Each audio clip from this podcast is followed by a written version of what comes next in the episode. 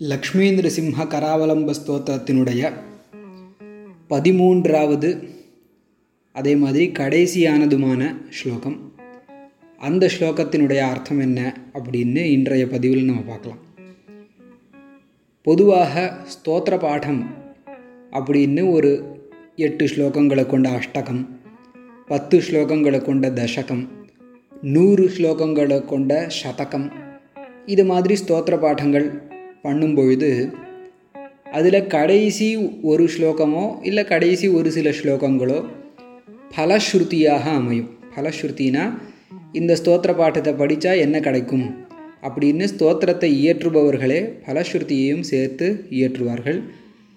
இந்த ஸ்லோகமும் பலஸ்ருத்தியாகத்தான் இருக்குது எதை பலனாக ஆதிசங்கரர் இந்த லக்ஷ்மீந்திர சிம்ம கராவலம்ப ஸ்தோத்திரத்துக்கு சொல்கிறாருன்னு கேட்டால் விசேஷமாக அது கிடைக்கும் இது கிடைக்கும்னு சொல்லாமல் இந்த ஸ்லோகத்தை சொல்கிறதுக்கு சுகமாக இருக்கும். இந்த ஸ்லோகத்தை பொருள் புரிந்து சொன்னால் லக்ஷ்மி நரசிம்ம தியானம் பண்ணலாம். அந்த தியானம் சுகமாக இருக்கும். அதை வச்சுட்டு லக்ஷ்மி நரசிம்மருடைய குணத்தில் நம்ம மூழ்கி இருக்கலாம். அப்படிங்கிறத அப்படிங்கிற லக்ஷ்மி நரசிம்ம பக்தியையே ஒரு உயர்ந்த பலனாக இந்த கடைசி ஸ்லோகத்தில் தெரிவிக்கிறார் ஸ்லோகம் வாசிக்கிறேன் यन्माययोर्जितवपुः प्रचुरप्रवाह मग्नार्थमत्र निवहोरुकरावलम्बं लक्ष्मीनृसिंहचरणाब्जमधूव्रतेन स्तोत्रं कृतं सुखकरं भुवि शङ्करेण பதிமூன்றாவது ஸ்லோகம். என் மாயையோர்ஜித வபுகு எந்த ஒருவருக்கு லக்ஷ்மீந்திர சிம்மரை பற்றி சொல்கிறார் அவருடைய வபுகு திருமேனி. லக்ஷ்மி நரசிம்மருடைய வடிவம் இருக்கே இது மாயையோர்ஜிதம். மாயையினால் ஏற்றுக்கொள்ளப்பட்டது. அந்த வபுகு லக்ஷ்மி நரசிம்ஹருடைய ஒரு திவ்யமான வடிவம் இருக்கே அந்த வடிவம் எப்படிப்பட்டது? பிரச்சுர பிரவாக ஒரு பெரிய பிரவாகம் அலை போன்றதாக இருக்குது இல்லை பெருக்கெடுத்து ஓடக்கூடியதான ஒரு நதி போல இருக்குது அந்த நதியில் மக்னார்த்தம் மூழ்குவதற்காக நான் இந்த பதிமூன்று ஸ்லோகங்களை கொண்ட லக்ஷ்மீந்திர சிம்ம கராவலம்பத்தை பண்ணியிருக்கேன்.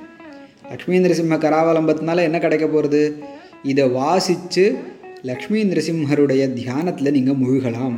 பிரச்சுர பிரவாக மக்னார்த்தம் அந்த பெரிய பிரவாகத்தில் மூழ்குவதற்காக நிவஹோரு கராவலம்பம் நிவகம் அப்படின்னா கூட்டமாக இருக்கக்கூடியது. பதிமூன்று ஸ்லோகங்களை கொண்ட ஒரு தொகுப்பாக இருக்கு இல்லையா? சமூகமாக இருக்குது நிவக உருண விஸ்தாரமான இந்த கராவலம்பம் செய்யப்பட்டது அப்படின்னு சொல்கிறார் மேலும் லக்ஷ்மி நிருசிம்ஹ சரணாப்ஜ மதுவிரதேன.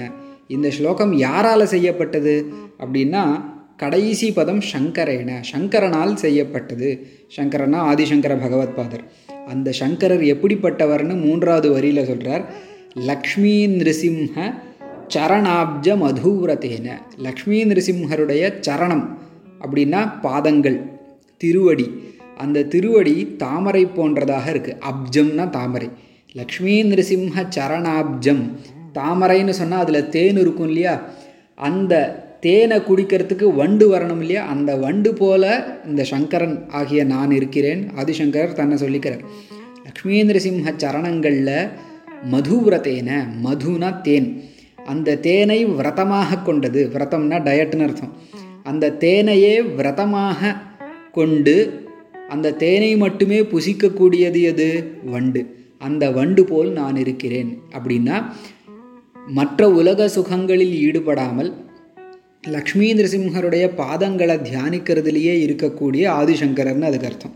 லக்ஷ்மி நரசிம்ஹருடைய திருவடி தாமரைகளில் தேனை பருகக்கூடிய ஒரு வண்டாக இருக்கக்கூடிய சங்கரேன சங்கரனால் இந்த ஸ்தோத்திரம் கிருத்தம். இந்த லக்ஷ்மி நரசிம்ம கராவலம்ப ஸ்தோத்திரம் செய்யப்பட்டதாக இருக்கிறது. இந்த ஸ்லோகம் எப்படிப்பட்டது? சுககரம். ஆனந்தத்தை சந்தோஷத்தை கொடுக்கக்கூடியது. விசேஷமாக லக்ஷ்மி சிம்ம கராவலம்பத்தை படித்தா அது கிடைச்சதா இது கிடச்சிதான்னு நம்ம கேட்க முடியாது. கிடைக்கும் கண்டிப்பாக கிடைக்கும். ஆனால் இந்த ஸ்தோத்திர பாடம் பண்ணினது எதுக்கு? லக்ஷ்மி நரசிம்மரிடத்தில் பக்தி பண்ணுவதற்கு. நிருசிம்ம தியானம் நமக்கு ஏற்படுறதுக்கு. அதன் மூலமாக ஸ்லோகத்தில் வர்ணித்தபடி சம்சாரத்தில் ஒரு இருக்கக்கூடிய இன்னல்கள்லாம் நமக்கு நீங்கும். ஸ்லோகம் திருப்பியும் சொல்கிறேன் என்மாயோர்ஜித வபு பிரச்சுர பிரவாக மக்னார்த்தமத்ர நிவஹோரு கராவலம்பம்.